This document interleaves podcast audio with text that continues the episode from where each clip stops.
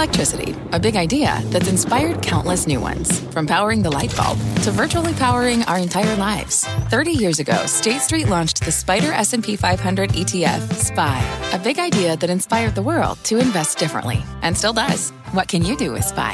Before investing, consider the fund's investment objectives, risks, charges, and expenses. Visit SSGA.com for a prospectus containing this and other information. Read it carefully before investing. SPY is subject to risks similar to those of stocks. All ETFs are subject to risk, including possible loss of principal. Alps Distributors, Inc. Distributor. This is Squawk Pod. I'm CNBC producer Cameron Costa. Today on our podcast, the markets may be on the mend from pandemic lows, but many Americans are being left behind. Ryan Glover, founder of FinTech Greenwood, is working to eliminate the racial economic inequity in the U.S., and he's getting major banks to buy in. This multi-generational wealth gap problem will take an all-hands-on-deck solution.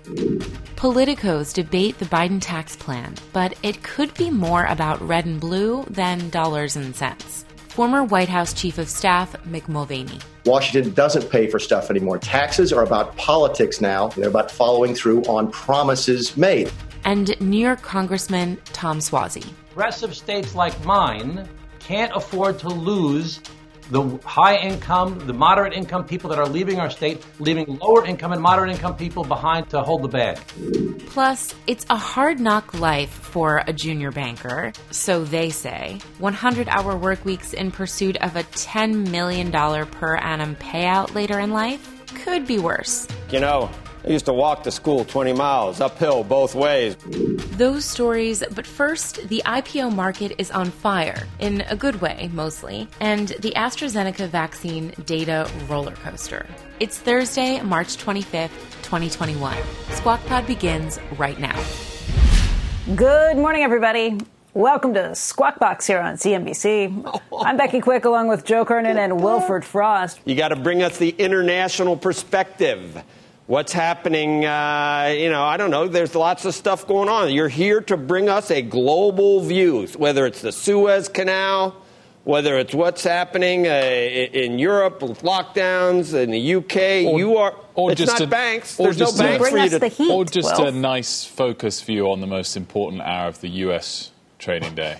I was going to bring that up. Well, the last 6 days in a row, we have seen the markets collapse during last trading hour of the day. Yeah. So we're hoping you bring a little more brightness here this morning. Yeah. It's a little dour. I'm just delighted to be here. Glad to have you. Come on, my God. Somebody got up on the wrong side of the bed this morning. Come on, Wilf. It was just fine until I saw you, Joe. Oh, that's not very nice. AstraZeneca releasing more data from its phase 3 COVID vaccine trial, dropping the efficacy rate from 79 to 76. Meg Terrell joins us now with more on what Dr. Fauci described this week as an unforced error. Good morning, Meg.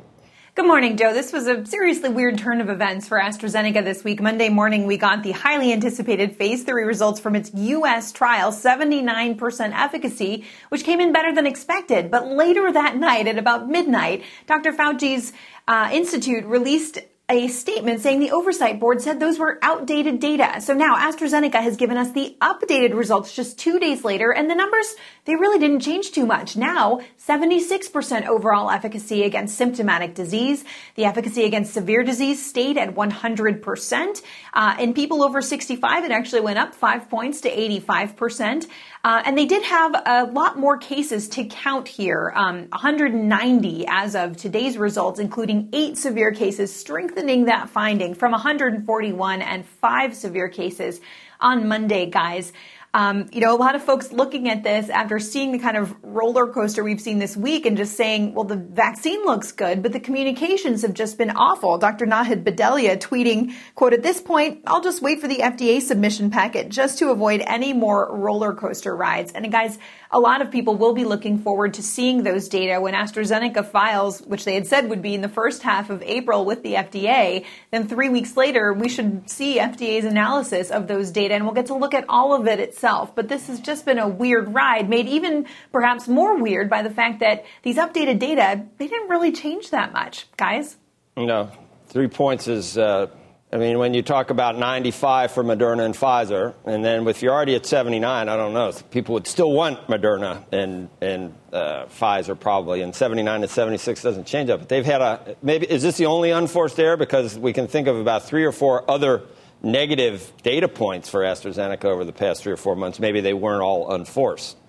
Yeah, this has been a program that has gone through more ups and downs than we've seen with others, starting with when we saw the first late-stage clinical trial data, and there were 2 different sets of efficacy. One was 62% and the other was 90%, and it turned out one of those was in a group that had a mistaken dose. And so all of the data have been confusing, which was why we were so excited to see this U.S. trial set, which was going to be much better organized. And then this sort of snafu happened where there's a clear dust-up between the Oversight Board, which felt the data that AstraZeneca put out on Monday was outdated and perhaps even cherry-picked. Cherry-picked to present an efficacy level that was only 3 points higher is a head-scratcher. And I think a lot of people are still trying to figure out exactly what happened behind the scenes there. Well, to that point, Meg, I mean, there's been so many question marks over people's trust in this vaccine, particularly in Europe. I guess the pressure on both regulators and the company to make sure they absolutely get this submission and the decision about it right was higher than ever before. So if this was an intentional attempt to cherry pick, the responsibility on AstraZeneca for the error, unforced error there is enormous. But if it was an accident, is there a sort of sense that there's a bit of an overreaction and people should wait for the final decision and people should say, look, it's effective and it's safe and that's what really matters? I mean, it feels like this was an AstraZeneca error in a way that over the last month, perhaps the commentary, particularly from European leaders, has been a little unfair on the vaccine. Well, absolutely. The commentary from the public health world is that this looks like a good vaccine. And of course, it is being used around the world and is seen by many as the public health vaccine that will help the world get through this pandemic. They're planning on making 3 billion doses, making it available nonprofit. It can be stored in the fridge. There are a lot of good things about this vaccine. And for many countries, it is the only vaccine they've been able to access so far. So it's important, A, that it works and that it's safe, and B, that there is trust in it. The criticisms that really have been coming this week have been against AstraZeneca for the communications here and the unforced error that Dr. Fauci talked about. But still, Wolf, it's just really not clear what happened in terms of why there was this misunderstanding or disagreement with the Oversight Board that led to this very strange public statement from them. Hey, Meg, I think that's part of the problem. I mean, the idea that we really need there to be trust, public trust in this vaccine so that it can help the entire globe get past COVID is incredibly important. But I was surprised by this latest, I don't know if you want to call it a miscommunication or just a lack of openness. I mean, we had the U.S. representative on this show, and I asked him when the trial had taken place for these things. He didn't really answer. The efficacy numbers that we've seen were based on the trials that were run when? Because as you mentioned, things are changing here pretty rapidly in the United States in terms of the variants that are running around here. Same story for the other companies that had run their trials earlier. But those trials were run 7 to 8 months ago? Yeah. Once again, that's absolutely an excellent question. We know in the United States as well that the UK variant is growing very fast. And so the analysis we're going to do once again is to test and sequence by PCR all the different variants of all the subjects which were part of our study. And that will give us insight how the efficacy will hold up against all those variants. So there's a lot of work ongoing. And that came after the weird way it rolled out, as you were mentioning a few months ago, with the different efficacy from a mistake that they made, where they were accidentally giving people the wrong dose, and it turned out to have a better efficacy with those people. I mean, the way we found out about that was, again, after we'd had someone on this show who didn't really mention any of those things. It was later in the day when one of the scientists said that this was just a lucky stroke of circumstances. Yeah, and there was another example where, remember, AstraZeneca's trial here in the U.S. was halted for 7 weeks after a safety issue. It was ultimately decided it could keep going, and that safety issue was not identified in these results. But the company's CEO on a private investor call gave more information about what happened with that halt in the trial than they gave publicly.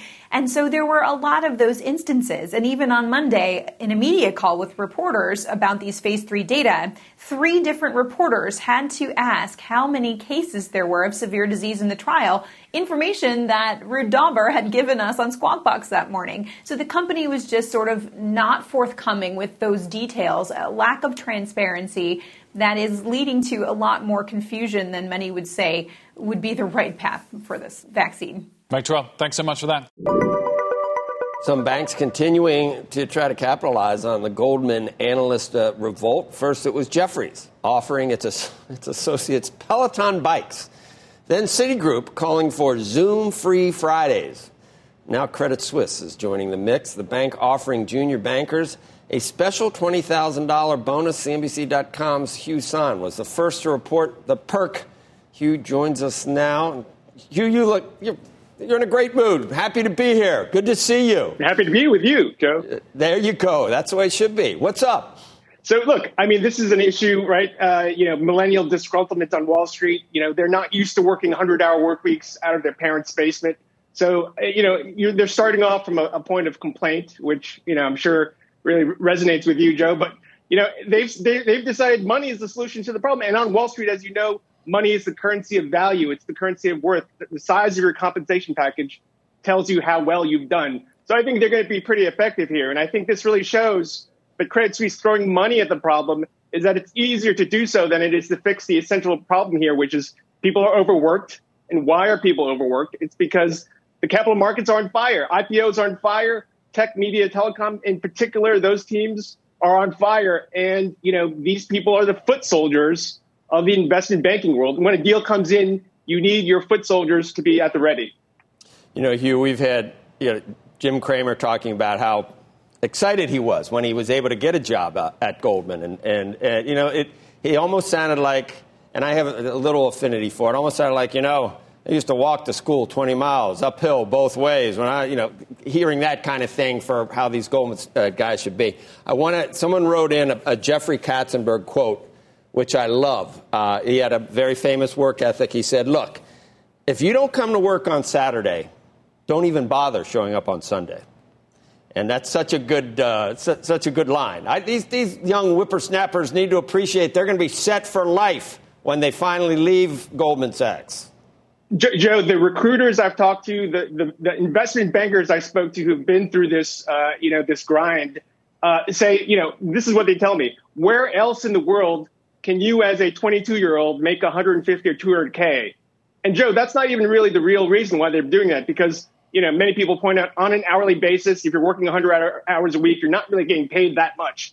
The reason why they're doing this is because at a place like Goldman, they have a shot. It's basically a lotto ticket to eventually, if they can make it up the process of associate analyst, VP, managing director, and ultimately to partner. If they can make it to partner, they're set and they're making $5 million to $10 million a year. So this is why the reason people go through this and put themselves through these painful, 100-hour work weeks. It's a shot at making $10 million a year in, 15 years, 20 years.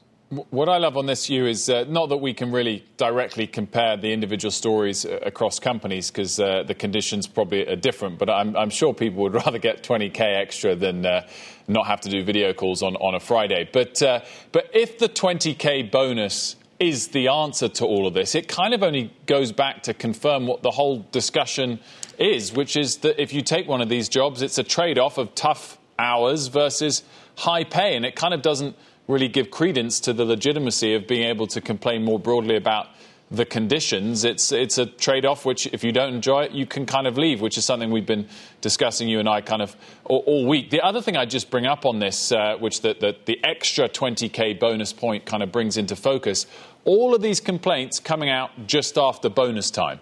And one wonders, therefore, with those original 13 Goldman Sachs junior bankers, whether if their bonuses had been a bit higher, whether any of this would have come out in the first place, as to point to, again, to the fact this is not so much about the conditions, it's just about have they been paid enough this year. And I think there's some legitimacy to that. Last year was an extraordinarily successful year in capital markets, and maybe their bonuses only went up 50%, and they were hoping they'd go up more than that. And it was tough, even for a pure investment bank like Goldman Sachs or Morgan Stanley, to really pay many, many multiples, even if the capital markets divisions warranted that, because it's just it's a tough thing to put out there in a PR sense in a year that was so tough for other industries and other parts of banking. One thing I want to point out that I didn't say is, you know, and you alluded to this, Wilfred, is it is really unusual to be getting a bonus in the second quarter of the year. You just received a bonus a few weeks ago for 2020 work, and yet you're going to get a bonus. And at Credit Suisse, also, people are getting incremental raises on top of what they've already been awarded. If they worked last year, presumably they would get a raise. Now they're getting another one just a few weeks later.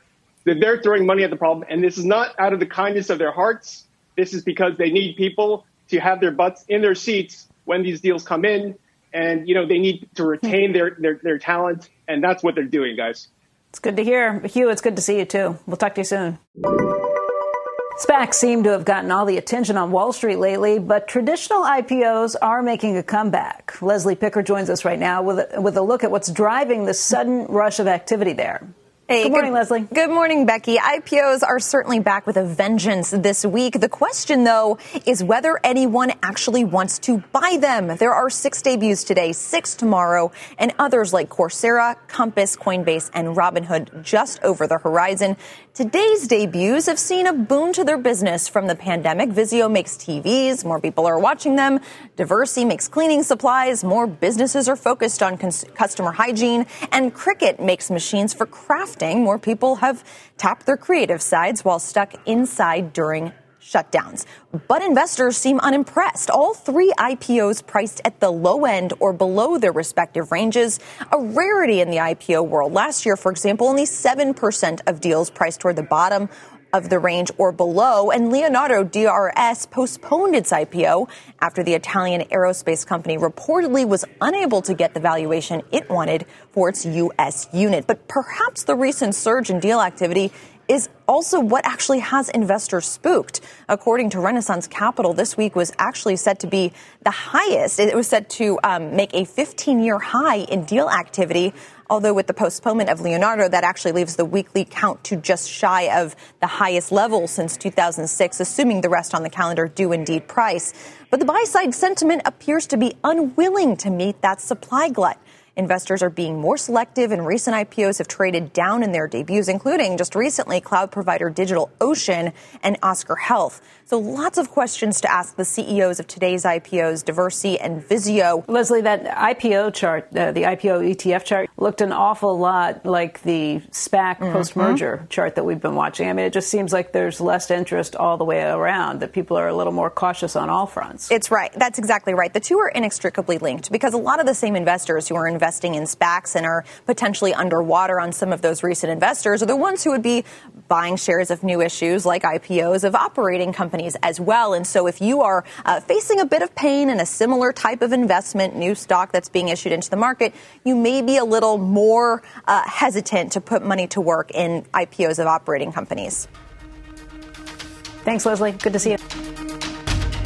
Next on Squawk Pod, the good, the bad, the red, and the blue of this country's next tax plan. Trump's former chief of staff, Mick Mulvaney, on President Biden's tax plan. The best kind of spending is letting people keep their own money because that's the most efficient. The next best kind of spending would be on infrastructure. The most inefficient is the wealth redistribution. And New York Congressman Tom Suozzi. There's good borrowing and there's bad borrowing. Good borrowing is borrowing for long-term capital improvements. What's on the horizon for financial markets? At PGIM, it's a question that over 1,400 investment professionals relentlessly research in pursuit of your long-term goals. Specialized across asset classes, but united in collaboration, our teams provide global and local expertise. Our investments shape tomorrow. Today. Pursue your tomorrow with PGIM, a leading global asset manager.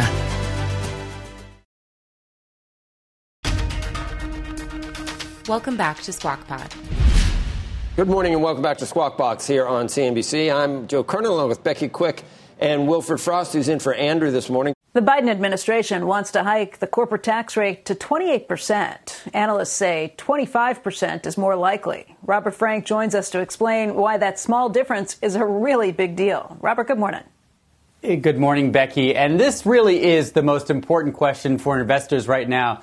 Will it be 25% or 28%? Goldman Sachs and other analysts saying the 25% is the most likely compromise. Biden, of course, expecting to push for 28. Now, those 3 percentage points will make a huge difference to revenue, earnings, and jobs. A study by the Tax Foundation found that a 25% corporate rate brings in about $522 billion in extra revenue over the next decade. That's compared with $886 billion for the Biden rate. So that's a 40% less with the lower rate. When it comes to the economy, the lower rate reduces GDP by 0.4%. Biden's rate would double that to 0.8%. The drag on corporate earnings is 3 times lower with that 25% rate, 3% versus 9% for Biden's rate. And similar with incomes and job losses, where the hit is almost twice as large with that 28% rate. The Tax Foundation saying Biden's rate would cost about 160,000 jobs. The lower rate, or the 25% rate, would cost about 80,000 jobs. Bottom line here, a 25% rate would still bring $500 billion in added revenue over time, but have about half the impact on the economy and incomes, Becky, which is why they're going to fight on both sides for every percentage point of this tax change, whether it's going to be 25 or 28. When you say both sides, do you mean both sides of the Democratic Party? Because the way you set this up is it's either going to be 25% or 28%, and we'll see what happens. I mean, that kind of sets it up for being 25% as a compromise, but that's a compromise within the Democratic Party, right? Yeah, this just assumes that they do it through reconciliation and they don't try to go bipartisan route. I think the Republicans have been very clear that at this point in the economy, they don't want any tax increase on companies, which would filter down to, as we just mentioned, jobs. So you're absolutely right. This is the moderates versus the more liberal ring of the Democratic Party and, of course, the White House. The White House, Biden, since his campaign, has been pushing for 28. All right. Let's welcome Mick Mulvaney, who served in the Trump administration as OMB director and White House chief of staff, and is founder of Exegus Capital, and New York Congressman Tom Suozzi, a member of the Ways and Means Committee. And I bet you two gentlemen both agree that, Houston, we have a problem. I don't know, it's got to be paid for somehow, Mick, right? Is your view that we just cut, and don't try to raise any revenue? Or do you have something you can accept somewhere in terms of raising taxes that will be the least harmful to the economy and what we're trying to accomplish here? What's the way to do it?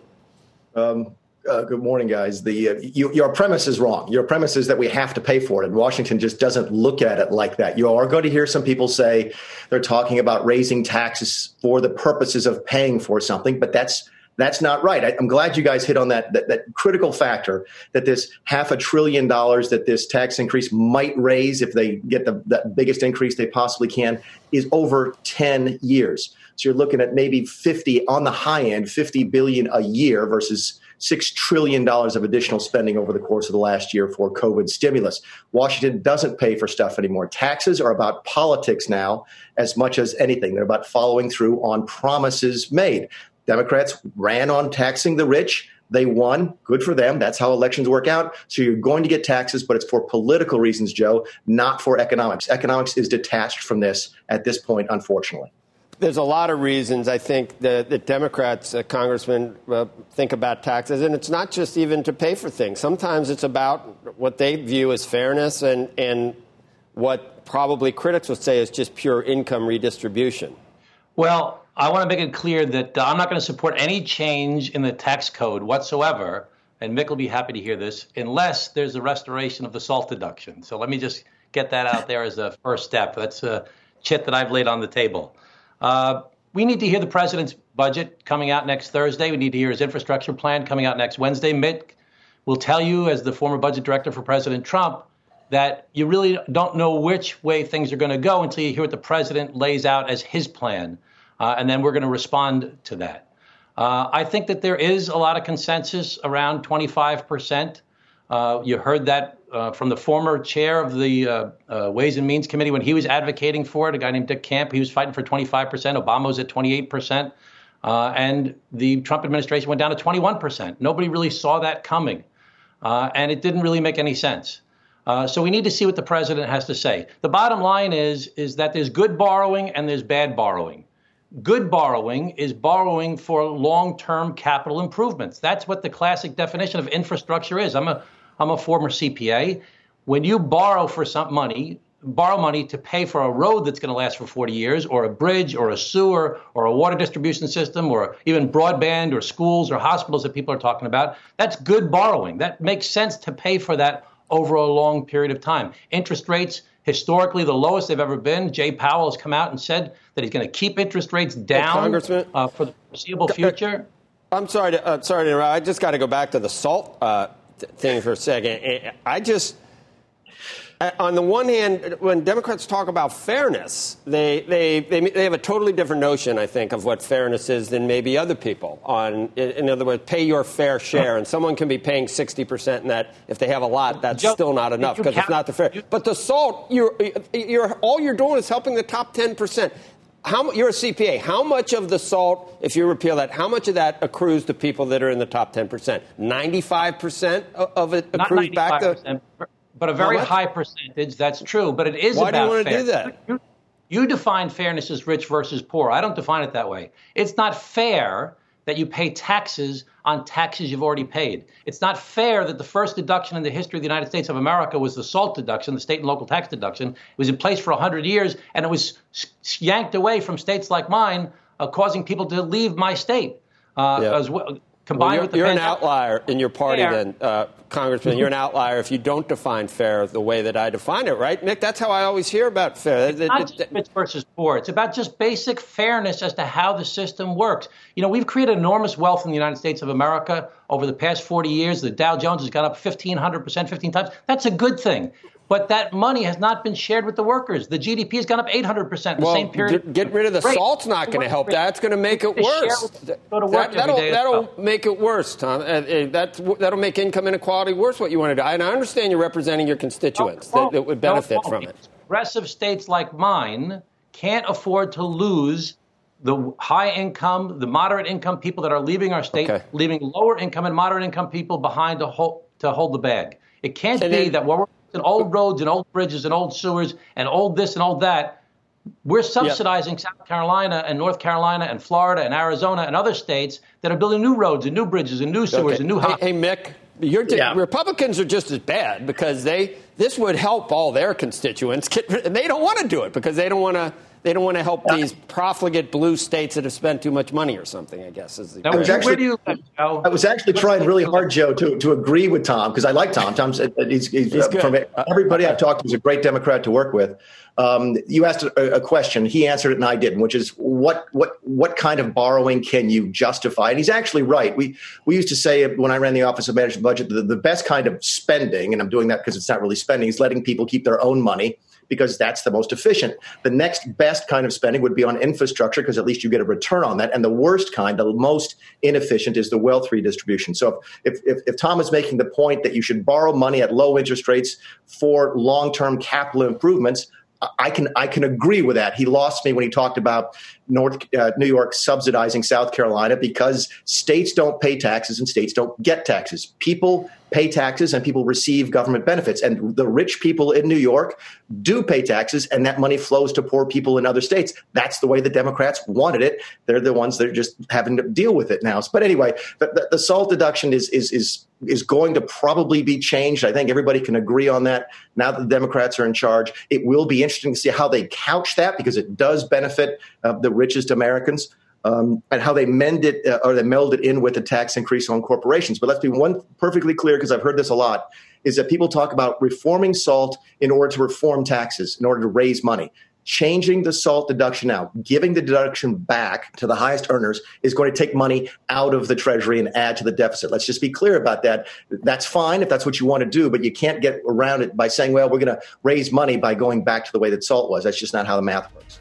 Thanks for being with us, Mick Mulvaney and Congressman Suozzi. Thank you. Next on Squawk Pod, fintech startup Greenwood is taking aim at the racial wealth gap.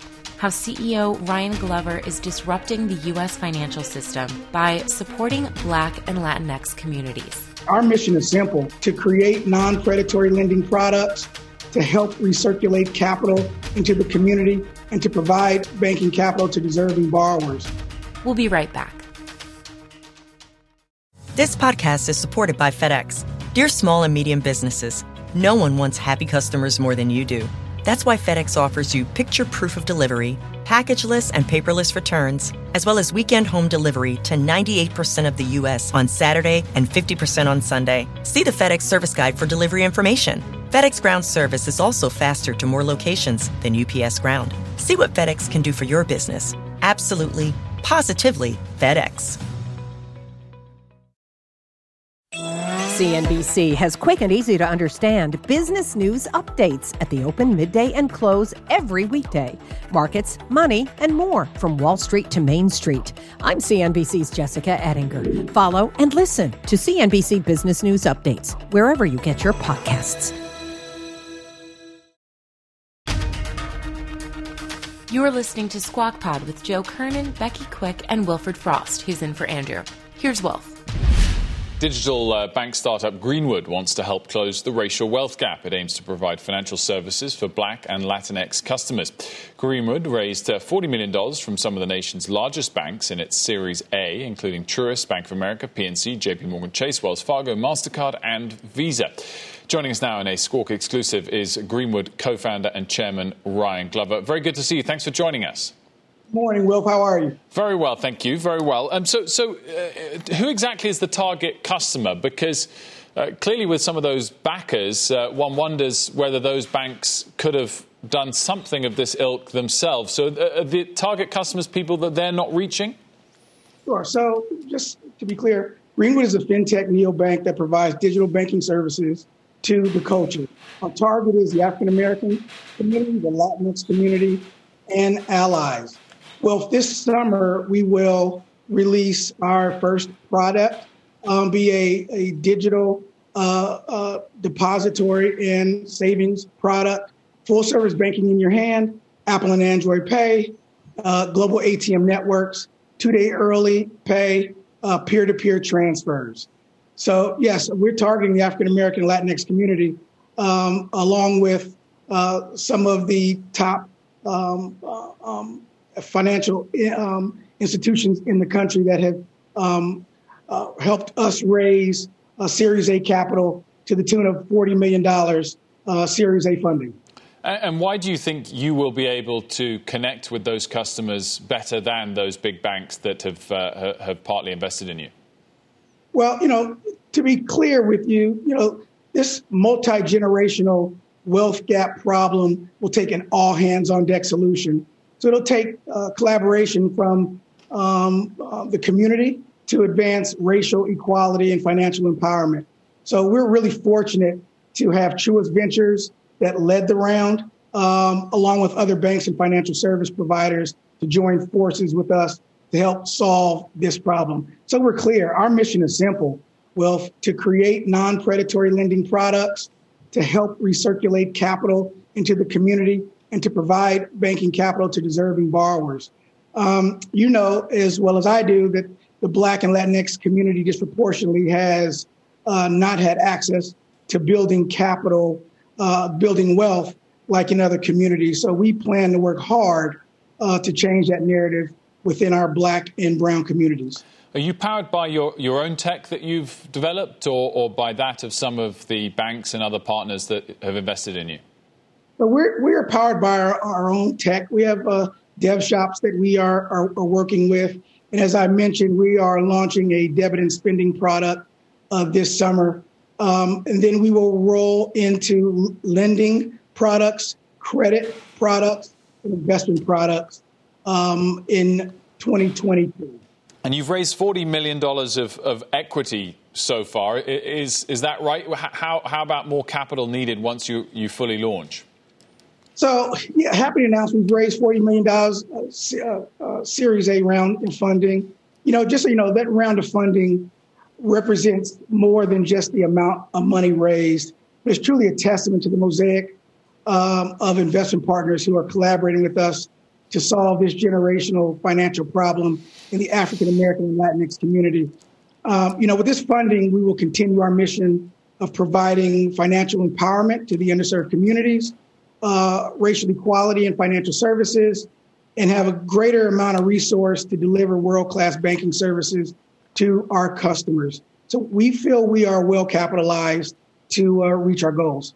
Ryan, thanks so much for joining us, and very best of luck with it. Thank you. That's the show for today. Thank you for listening, as always. On our rundown tomorrow, big tech CEOs are headed back to a virtual Capitol Hill. This time, they're taking on misinformation. Squawk Box is hosted by Joe Kernan, Becky Quick, and Andrew Ross Sorkin, weekday mornings on CNBC at 6 a.m. Eastern. To get the smartest takes and analysis from our TV show right into your ears, subscribe to Squawk Pod wherever you get your podcasts.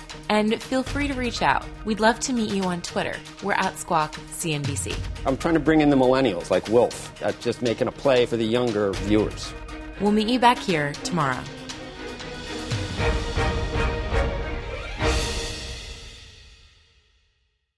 This podcast is supported by FedEx. Dear small and medium businesses, no one wants happy customers more than you do.